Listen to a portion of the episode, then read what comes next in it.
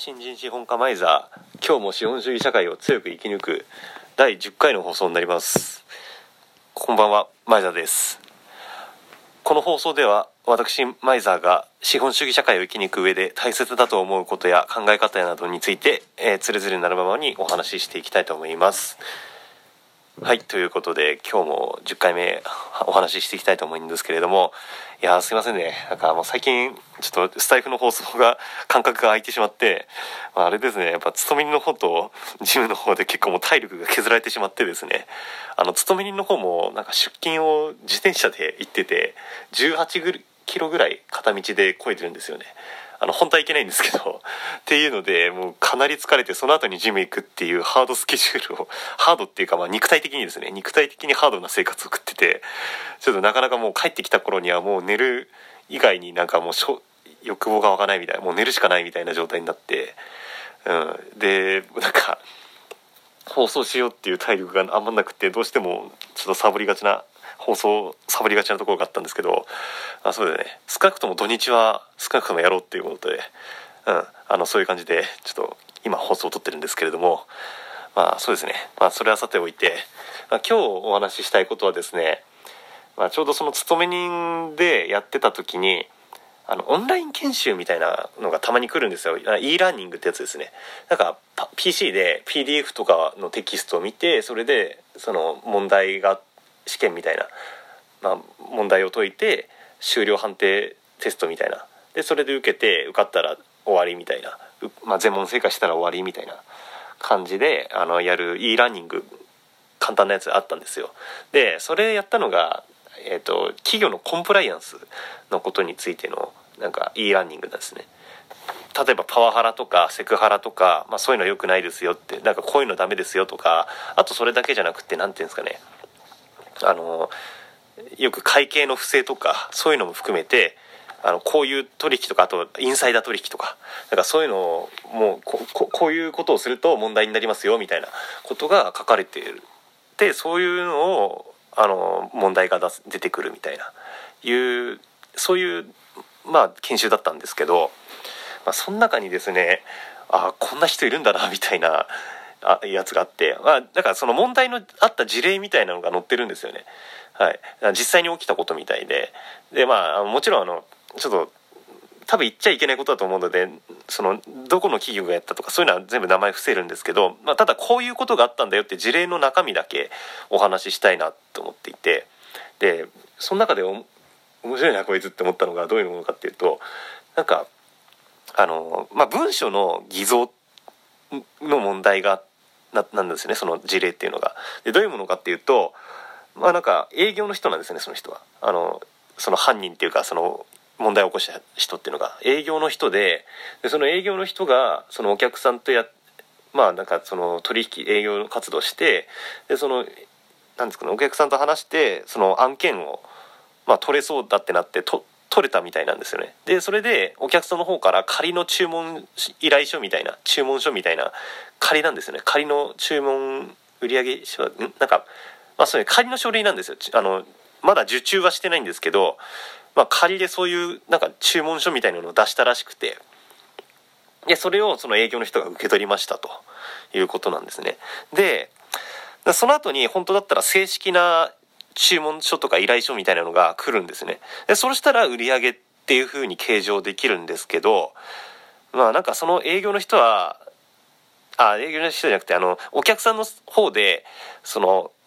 なんか問題、トラブルが起きたらしくて、注文できるかどうかよくわかんない。まあ注文できるとしてもちょっと長引きそうだみたいな。正式な注文依頼をするのが先になっちゃいそうだっていうことになっちゃって、それで、まあ予定よりも正式な注文書が来るのが遅れてしまったっていうことになったんですね。でその営業の人はそれでどうしたかっていうとなんかそのその今期の売上成績の期日っていうのがもう迫ってるのでだからそれまでに売り上げ上げないとまああの何ていうんですかねあの失注ってことになっちゃうわけですよ。あの遅れたとしても遅れてまあ待てば注文正式な注文来るのにそれを待ってあの正式な注文書が来るまで待っちゃうとあの失注って扱いになっちゃうみたいなんですね。その期日までに注文取れないと。でそうするとその部の営業成績っていうのがとか評価とかが下がっちゃうのでなんかそれを防ごうって思ったらしいんですよねその評価を気にしてその部の評価が下がることを恐れてその人は何をしたかっていうとその正式な注文書を偽造してそれでもう正式な注文書を偽造した状態でそれを、まあ、会社の何ていうんですかねその購買部だかなんかわかんないですけどなんかそういうシステムに申請しちゃったらしいんですよ。でその後に遅れてやっぱり正式に注文することになりましたって言ってあの本物の正式な注文書がお客さんの方から来たんですね。でも来た頃にはもうすでにその偽物の注文書の方があの発注通っちゃって 発注っていうかまあその処理会社の中のあれ決済通っちゃってで後からそれが来て偽物だったってバレてでそれでまあなんかその偽造した人どうだったんかな？処分されたかまあなんか受け罰は受けたと思うんですけどまあそれでなんかこういう問題があったのであの文章偽造とかやめましょうみたいなあのテキストだったんですね。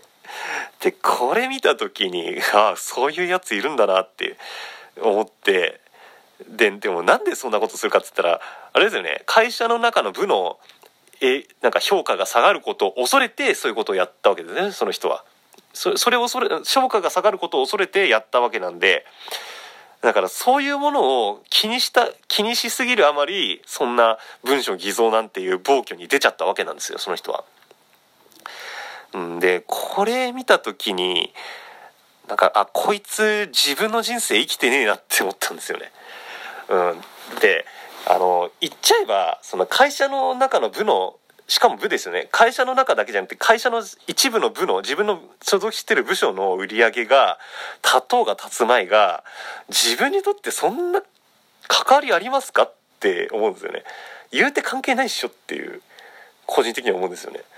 いやだってあのサラリーマンのいいところってそういうなんか結果がをそんな求められないことじゃないですか。まあまあそう言うと語弊があるかもしれないですけどでも言うてあのサラリーマンって別に成功しようが失敗しようがなんか大して給料って変わんないじゃないですか、まあ、成功した時に昇給ってあるかもしれないですけどそれだってたかが知れてまあせいぜい、えー、なんだ一月に1万かそこら。まあそれが単発でボンってもらうのが多いかなと思うんですけど。なんかそれぐらいじゃないですか。ででもそれってって別に積み上がらないじゃないですか。なんかねその場で評価されてボンってちょっとお金もなんか小銭もらってはした金ですよね。それも。はした金もらってやった昇給したぜって言ってでなんか肩書きだけ上げてもらってなんか馬車馬のように働かされるみたいな。なんかうんなていうんですかね。まあその売り上げが立てば会社は積み上がるんですよ。その会社自体に関しては。その営業でそのお客さんが取れてそれが太客になってってなればそれはその会社にとっては積み上がりになってそれが利益を永続的に生み出してくれたりするわけじゃないですか。例えば営業がなんか新規開拓して太客とかを捕まえたとするじゃないですか。でそれってなんかそうするとその太客を取ったサラリーマン営業マンはまあ、評価は上がりますよ上がりますけどじゃあその人が辞めた会社を辞めてしまったらその太客との関係ってあの会社には残るけどその辞めたとのその新規開拓した本人の営業マンにとっては残らないじゃないですかそれって。だから会社にとっては確かに売り上げっていうとか評価って評価が上がるっていうかその成績が上がるって大事だと思うんですけどあのサラリーマンにの勤め人の側にとっては別にそういうのってあの特に残らないんですよ。あの積み上がるとか資産にはならないわけでだからそういうなんか本質的なことが分かってたらとてもじゃないけど文書偽造してまで評価を上げようなんて部の評価を上げようなんていう思想っていうか発想はもうこれっぽっちも思いつくわけがないんですよ。でもそういう発想が思いつくってことはもうその部署の成績が自分の人生のなんか質に関わるって思い込んじゃってるだからその幻想を現実だと思い込んじゃってるからそういうことそういう暴挙ができるのかなって思うんですよね。うん、だからまあなんか自分の人生生きた方がいいんじゃないのって思いますよね。なんか、まあ別にそこまで不正を犯すとまではいかなくても、でも結構そういう自分の人生生きてねえなって思う人結構多いんですよね。うん、た、なんですかね、例えば、なんかこれで案件取れなかったらあの部署の存続に関わるとかなんか勇ましいこと言う人とかいるんいるんですよ自分の周りにもいたりするしうん、なんか、お客さんが来て、あめっちゃ緊張しますねとか言う人いますけど、でも、お客さんをそれで、なんか失敗して失おうが、なんかどうなろうが、別にサラリーマンって別に責任取る立場じゃないし、いや、それは怒られはしますよ。それ怒られたり、お前何やってんだとか、何しくじってんだとか言われると思うんですけど、別に「はいすいません」で済むのが勤め人なんですよ。うん、あのそういうのを気にするのは経営者まあでも経営者も別に有限責任であの別にあれですよねその上場企業の社長とか役員とかって別に会社の経営が傾いたところで別に借金背負うわけでもないですし会社は借金背負っても別に借金背負ったところで会社を倒産させてしまえば別にそれ資産整理であのチャラになって別にその経営者は特にお金を補填する必要ってないわけですよ。無限責任じゃないので。大体大体の株式会社っていうのは。うん、だから役員ですらそれなのにサラリーマンがそんなことを気に気にする分際じゃないんですよ。立場じゃないんですよ、うん、だから何をそんなに気にしてんのかなって思うんですよね。正直。で別にどんなにあのお客さんに平行らしたところで需要のないもの資本主義社会で資本主義の世界で売れないものを売ったって売れやしないし、うん、で多少存在なああの対応したところで売れるものはちゃんと売れるんですよ。まあそれは接客がいいに越したことはないですよ。ないですけどでもなんかそこまで必要以上にへいこらしたりとかいきり立ったりとかいるんですよそうやってお客さんの前だからっつってもうなんか失敗がないようにっつってもうすっごいなんかいきり立ってたりとかいるんですけどなんかあのもう少しなんか物事の本質っていうか、うん、現実見たらいいんじゃないのって 思うんですけどね。なんか結構そういう本質が見れない人っていうのが多いですよね。うんだからうんやっぱ本質は見た方がいいですね。ああと今回の問題だって、まあ、どういう処分その銀文書偽造した人がどういう処分を受けたかまでは書いてなかったですけどでもそれだってあのやりすぎるとた、まあ、刑事罰とかそういうのになりますからね。本当に。あのよくなんか粉飾決算とかで問題になったりするのによく上司から命令されてやりましたっていう人いるじゃないですか。その別に上司からそんなさ不正不正の会計？なんか付け替えとか。なんかそういう会計処理の付け替えとかそういうのでなんか売り上げを過剰に多く見せたりとかなんかそういうのを命じられてやってやったんですみたいなこと言ったってその命じられてやったっていうだけでもそれで刑事罰とか言ってその人をなんか警察とかに連行されたりとかするじゃないですか。よく事情聴取受けたりとか。でひどい場合はそれでショック受けて自殺しちゃったりとか、うん、あとは談合とかもそうですよね、うん、だからあのあまりに自分の人生生きないでそういう不正に手を染めるとまあ、警察沙汰とかになったりするわけですよ。で仮にその人がやりたくなくても上から命令されたっていうことでだとしてもですよ。それでも逮捕されるのはその実行したその人のがねあのまあ命令した人も捕まるんでしょうけど実行した人もなったりするんですよ。捕まったりするので、うん、だからやっぱりね自分の人生生きないとどうなるかっていうのがこういうそういう末路はそういうまあ、究極も極端な話ですけどそういう風になる場合もあるんですよ。うん、だから本当に物事の本質とかを見て本当にこれはやるべきことなのかとかやって自分に何かちゃんと返ってくることなのかとかいやあの仮に自分に返ってきたとしてもあの不正はしちゃダメですよそれはダメなんですけどいやだからそう自分に返ってくることですら不正はしちゃダメなのにあの自分に対してね、帰ってこないような、そういう勤め人のなんか上、上司の命令とか評価とか、そんなくったらねえこと気にして不正行為に手を染めるようなやつって、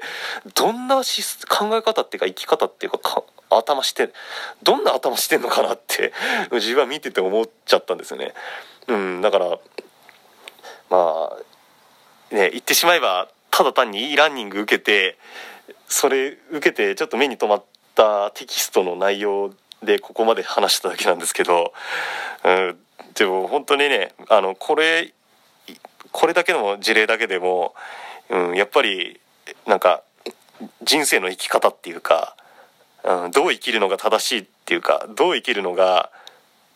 あの本当に自分にとっていいのかっていうことを考えさせられるなってことをまあ思った経験ですね今回は。はい経験をしましたね。うん。まあ、ということで、まあ、これを聞いてる皆さんも、まあ、そういうくだらないことなんか餌くだらない餌昇進とかあの周りの評価とかそういうくだらない自分のためにもならないようなくだらない餌につられて自分を曲げたりとかあのましてやね不正なことに手を染めるとかってことはしないで自分の人生生きてあの、まあ、じあの自分の利になることでも、まあ、不正はしちゃダメですけどまああのねそういうまあ少なくともそういうくだらねえ餌でなんかそういうつまらないことをしないようにしていきましょう。ということでじゃあ今回の、えー、動画は動画じゃない今回の放送は以上になります。はい。ということでありがとうございました。